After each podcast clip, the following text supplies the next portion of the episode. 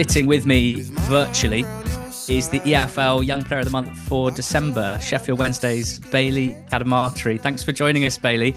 How does that feel?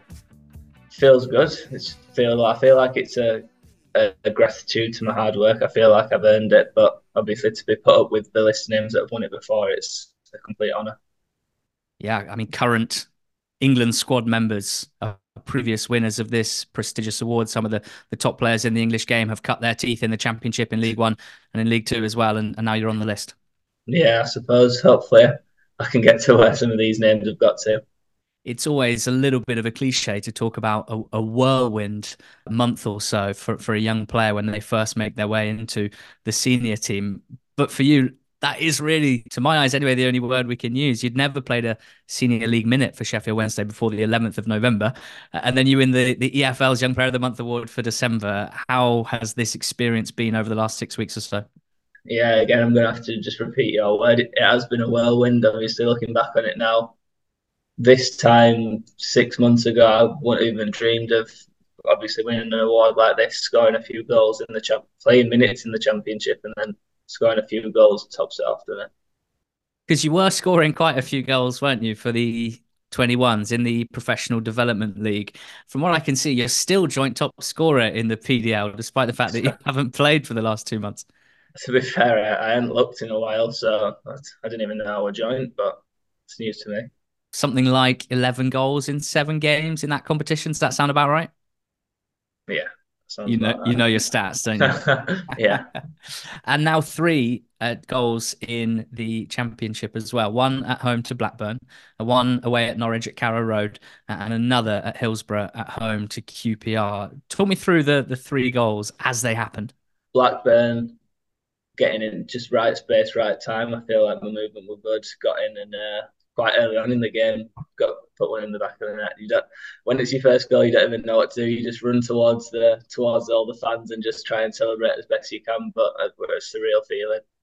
Norwich away, absolutely smashed my face up trying to get that goal as well. wow. But uh, it's it's all worth it. Obviously, got in at the back post, headed, followed through, and hit the the young right back's head. So that that weren't great, but it was still still another great feeling. You didn't I didn't even feel my face until after the celebrations had finished and I had Liam Palmer saying go go down Bailey, your face is all smashed up. so that went that went great. And then QPR probably my favourite of them all, scoring against uh, Begovic uh, in front of the Kop end was probably a better feeling than scoring my first goal because I knew we were on the upward spiral in that game, and all we needed was one goal, and we'd, we'd be able to flip the scoreline. And I got that goal, and then Musa were able to score the winner. You mentioned Asmir Begovic being in goal for QPR. Do you see the goalkeeper almost as your opposite man and, and someone with his history in the game, you know, that being extra special for you? Yeah, you see it before the game and you think these are the these are the people that you've watched growing up and to actually score a goal past them when I've seen him play net for teams like Chelsea is is crazy.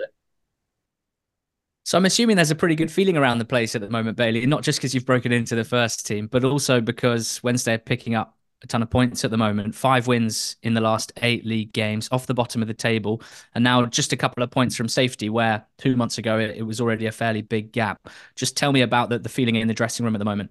It's a it's a very positive feeling. I feel like past few, past few weeks, past few months since we've had this new manager, is really set a standard around the place and he's really brought a new um, structure to the place where everyone's feeling positive, everyone's going into every single game feeling like way better than these teams. We're going to go and beat these teams and we're going to get out of this relegation zone.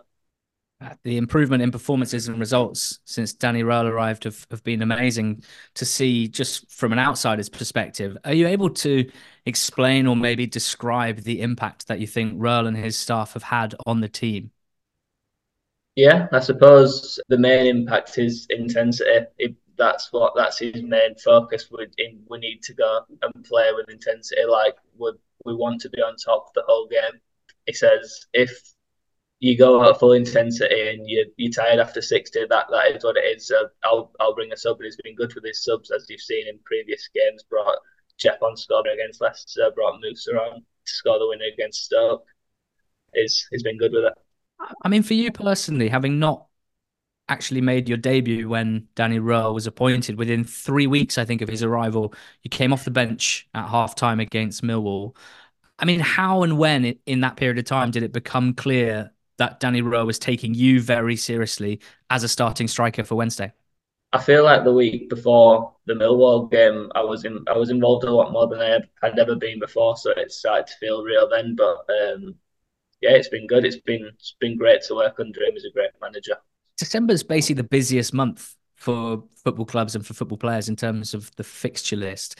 So for it to be your first full month, really uh, starting senior at senior level is pretty amazing. You started eight games in the league in a row between the 29th of November and the 29th of December. I mean, how did that feel physically for you? That workload, eight games in a month. Yeah, it's it's been tough, but I'm I'm grateful for all the opportunities that I'm getting. I'm I'll always try my hardest. I'll always work hard, and the manager's trusted me, and I feel like I've given him something to trust. You must have to do about three hours of stretching every morning, surely. yeah, there's um, a lot of a lot of recovery, a lot of recovery procedures, a lot of um, rehab programs that have to be done, but everyone everyone feels good. And it's not like your role in the team is just, you know, stay at the top of the pitch and wait for the ball to get to you, particularly out of possession in terms of pressing intensity and what's demanded of you and, and your teammates at the top of the pitch to be that first line of defense. I mean, it looks exhausting from that point of view as well. Yeah, but suppose it is, but that's that's his mantra. That's his um, that's the work ethic that we've got to put in, and we're getting we're getting the results that prove it. I suppose it's pretty straightforward as a player. You you want to win football matches. So if you're being asked to do something, if you can see pretty quickly the impact, the positive impact that it has, the the extra chances that you get from pressing high up the pitch, that's got to be such strong motivation to keep working. Yeah, hundred percent. If you can see the results are coming in from doing um, from doing what the manager says, why why stop doing it? And as an attacking unit, there's a, a, group of you that really seem to be kind of hotting up together and individually and combining really well. I mean, just in the last few weeks, obviously, you scored uh, three goals. Josh Windass has had some great moments, as have Musaba, Gassama. Plenty now contributing going forward for Wednesday. How much you enjoying being part of that unit, and who do you enjoy playing with most? Yeah, I suppose it's a it's a young young attacking line, and the more we play together, the more we're going to gel together. But I think we're all playing well at the minute. We're all going to work hard for each other, and uh, we're all getting the benefits of it now: goals and assists. Those three I mentioned, Musaba, Gassama, Windass, all in different ways. Such exciting, you know, high quality, skillful players. Yeah, I feel like we're all we're all dynamic. We're all we're all technically good, and we can all we can all score goals. So I think we all complement each other well. Are you a, a sort of lover of, of football outside of just just playing it and, and being a professional, but in terms of watching, studying the game, are you are you interested in the technical side like that? No, yeah, I do like to study football, but I am also a Man United fan, so it gets a bit frustrating at times. Uh, uh, what about the sort of tactical side of the game? It's something that we like love talking about on our podcast, and I know that people who listen to the pod always find it really interesting to hear players describe, you know, what sort of a, a, player they are. There's lots of different types of striker, for example, in the modern game. So, how would you sum up your game, your strengths? I feel like I'm a bit of a um, bit of a mix. I, I like to I like to do the hard yards. I like to do the running. I like to run in behind because I feel like that's the quickest way to the goal. And I like to score. I'm a, I'm a finisher. That's me as a person. But also, if I need to, I can drop to feet and link play, and then do the back to goal stuff as well. I guess if you do watch a lot of Premier League football, and if you are watching the strikers in particular, it's become very clear over the last few years that you simply have to offer all of those attributes. Otherwise, you, you may not make it to that level. You, you look at the players like Watkins, Calvert Lewin, and, and so many others as well. Dom Solanke, you know, just to look at the, the English strikers in the Premier League, and you recognize that they all have, outside of just finishing ability, so much to their game as well. Yeah, hundred percent. I was going to say before that one player that I really enjoy watching is Ollie Watkins. Great player. He's he's quick. He's strong. He can do it all. So he's one that I like to base my game around. Mental side of the game as an attacker must be. It's just really important, isn't it? And, and when you bring out Watkins, you know he gets a lot of chances. He doesn't take every chance. No striker does, but you can see the determination in his eyes. That it doesn't affect his play. It doesn't make him less confident when he misses a chance. And I guess that's some sort of thing that you must take a lot from. Yeah, yeah, I suppose so. He's he scores a lot of goals. He also he also misses a lot of goals, but um, I suppose every miss you go you go to the training pitch, you go and work on it, and every striker's got areas that they need to improve. But if you can master your super strengths, then and it can take you anywhere uh, people of my age are having a, a, really fun time following English football at the moment because there's a lot of uh, sons of former professionals coming through and, and now making their their own name. Of course, Cadamarteri is a recognisable name from from that era as well. Your dad Danny w- was a professional. I believe your younger brother as well is also on the books at Sheffield Wednesday. How important is football to your family? Very, yeah. We've all obviously my dad was the first there. We've all grown up around football, me and me and Kalen. So we're just trying to follow in his footsteps, I suppose. So we've um in and around the first team environment now. I don't think it's long till till Kalen follows in my footsteps. So should be good. Should be kind a march a link up at Sheffield Wednesday soon. That'd be amazing. D- does your dad offer a lot of advice, either in terms of you know technical on pitch stuff, or even just uh, you know how to handle growing into being a, a, a senior professional, or is he pretty hands off on that front? Yeah, I, I think he he's a coach now uh, up at up at the other end in Sheffield, so um, ah.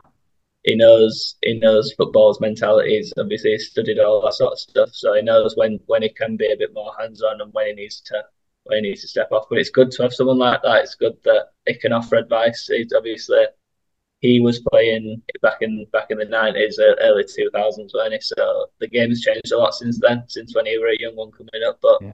he offers that side of it where he can teach me about when he was playing, and then he can also offer the side of it at the modern day, seeing as a coach. The game has definitely changed. It's definitely changed in terms of what's being asked of, of strikers now. But the art of finishing and scoring goals inside the penalty box is is broadly still the same. I watched his first goal for Everton earlier today, and it, it wasn't that dissimilar to your goal against Norwich City. A ball into the box, a, a flick on, right place, right time, and a, and a good finish that was. I mean, his first Everton goal was when he was 17. You were 18 when you scored your first. Has he has he mentioned that that he beat you to it?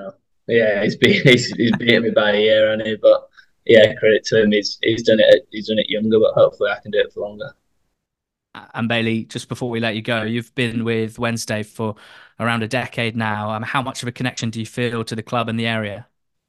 Yeah, obviously there's a massive connection there. I've been I've been here since I was eight years old, under nine. So I feel like I've got a lot to give this club. They've obviously they've helped me grow as a man and and as a footballer. So I've got a lot to give what's it like since you broke through coming across fans both in person and, and I guess on social media? So much must have changed in the last month. Yeah, it's good. I, I, I appreciate it. I think the support and the love that the fans show me after such little time in the first team is it's immense. It's good, but credit to them, and I want to give back what they give to me. And it's the the period of New Year's resolution. So Bailey, what are your personal targets for this season and beyond, and, and where do you think the club should be aiming this season as well? Well, first and foremost, I think we'll, we're going to get out of the relegation zone, and then we're going to push to get top half of the table. That's that's a given. That's a given for this group of players. We've got it. We've got what it takes to do it. But personally, I want to score a few more goals. Well, we love the confidence. It absolutely shines through in your performances and, and that of the team over the last month or so. Thank you so much for taking the time to talk to us on Not the Top 20, Bailey. Hopefully, not for the last time. No worries. Thank you.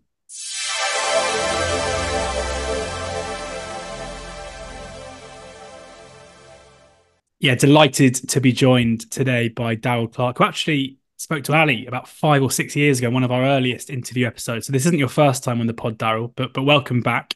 How are you getting on? Yeah, I'm all good, George. Thanks, mate. Yeah, all good. Yeah, I can remember doing it quite a few years ago now, wasn't it? So uh, pleasing to see you doing well on the podcast, mate. And thank you very much. Yeah, it's going uh, all right. continues.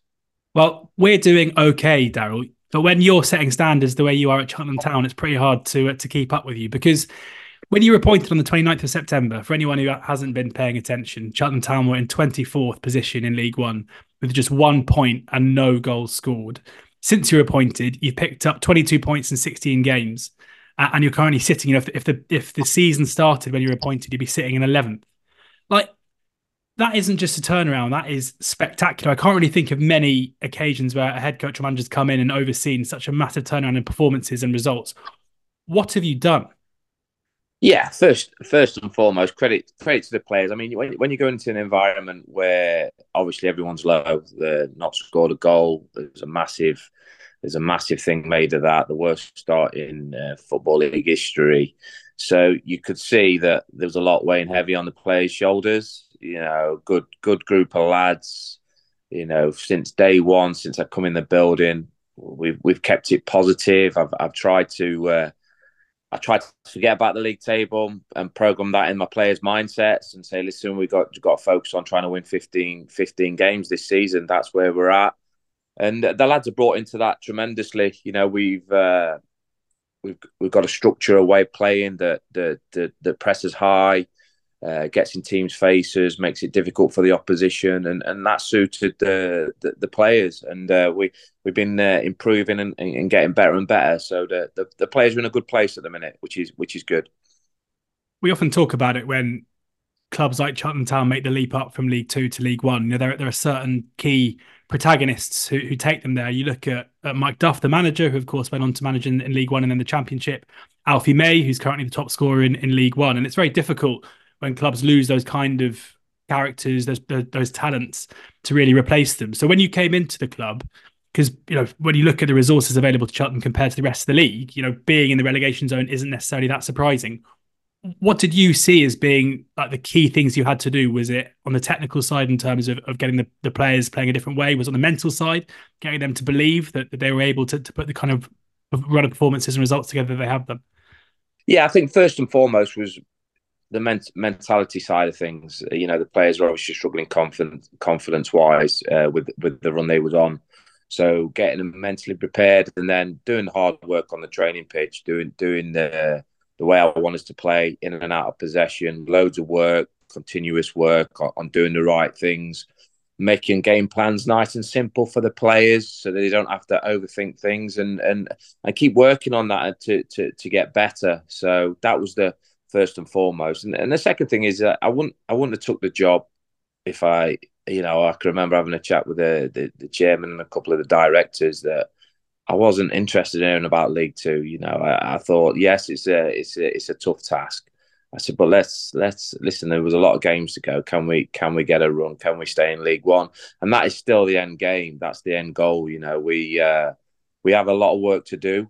We we're nowhere near the finished article, shall we put it? But we're giving ourselves a fighting chance, George, and that's credit to the to the players and my staff a key part of this run has been the home form, uh, where you've lost just one of your last eight league games. Um, it all kind of kicked off with a, a big win over High Flyers Oxford at the time. And then, of course, last time out, you beat table toppers Portsmouth coming from behind to win that game 2 1. I mean, given that the Cheltenham fans had literally nothing to cheer about until um, the, the second week or first week of October, how important has it been for this run to have Whaddon Road absolutely bouncing and enjoying what they're seeing?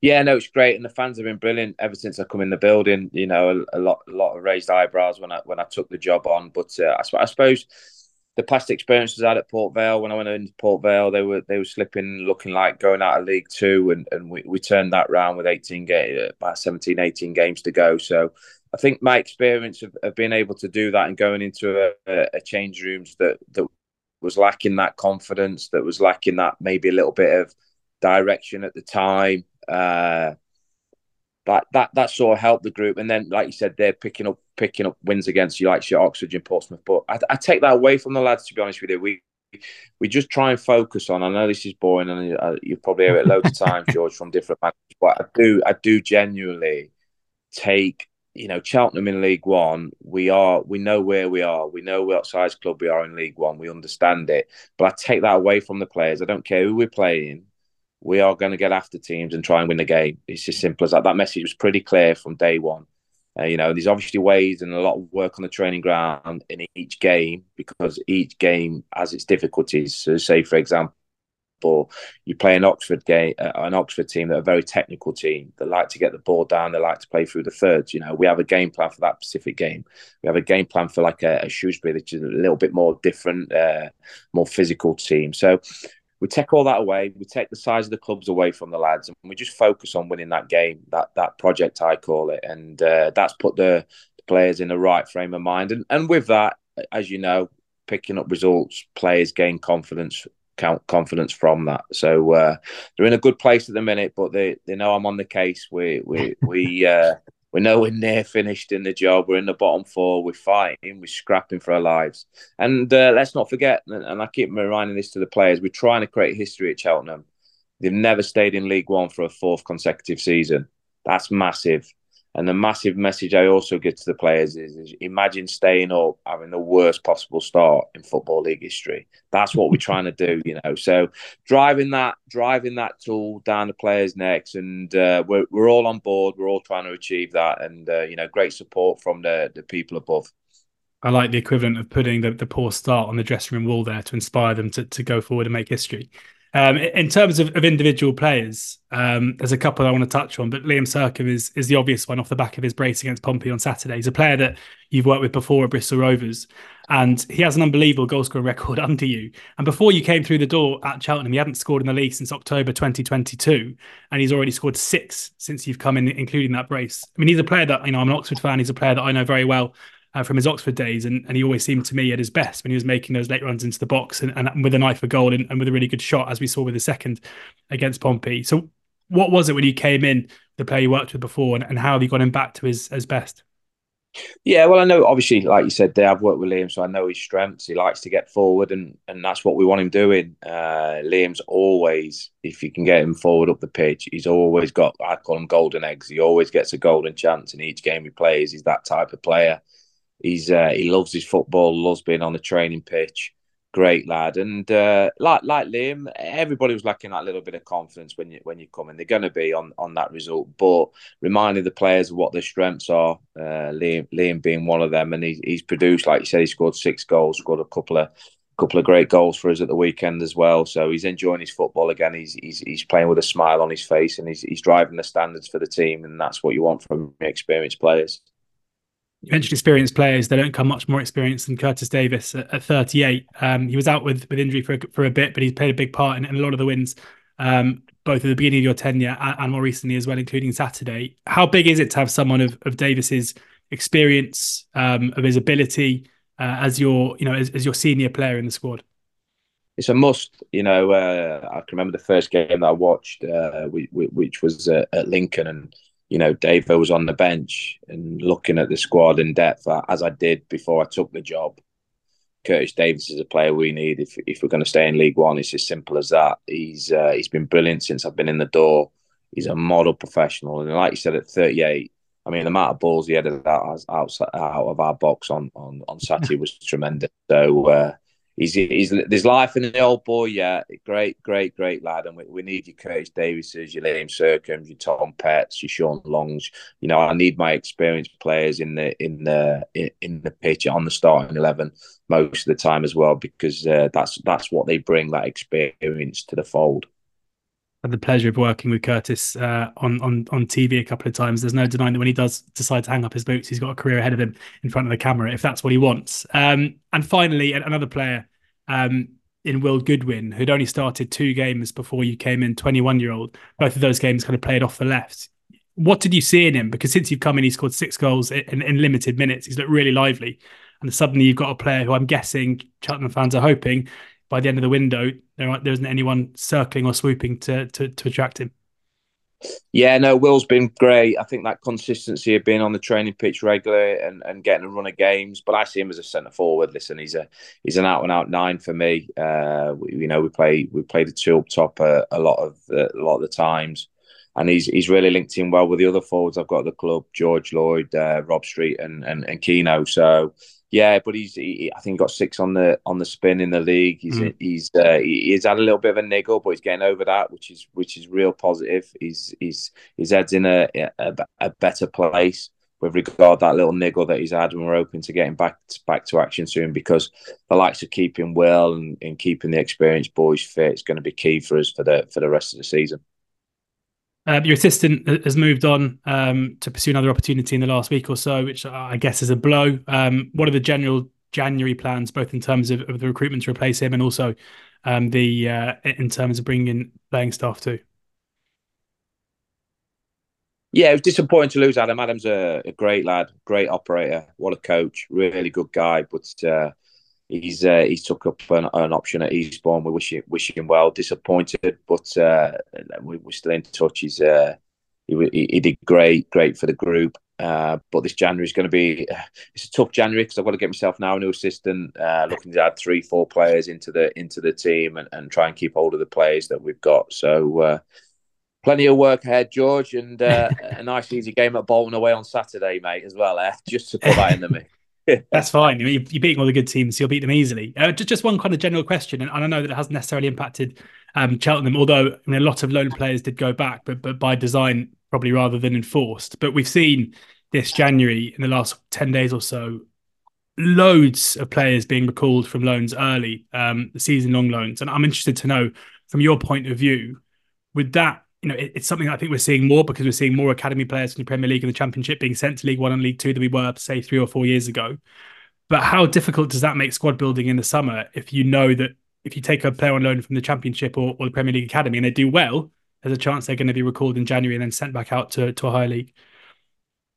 Yeah, no, that is it. It is difficult. Uh, you know, some of the lower league teams do rely on the loan market. Our situation is is uh, we had seven loans when I come into the building, which was which was way too much. Uh, our loan loans have gone back because we wanted them to go back. Yeah. So I think it it can be a double edged sword at times. The in, in most loan deals there is the uh, a break clause in in the in the January window. So you've got to see it from both spectrums because I've come into a, a, a, obviously Cheltenham with players. I haven't got time to coach players to come for a relegation fight. No disrespect to Cheltenham, I just haven't got time for it. Uh, the you know the good young lads, but they are learning, they are developing.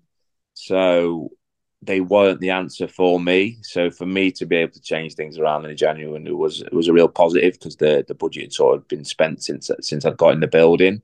But like you said, it is going to be difficult, and and I think what you'll find is is that I think you probably find one or two clubs now more gambling on not having that break clause in if they've been stung in this window. So it'll be interesting to see how that develops.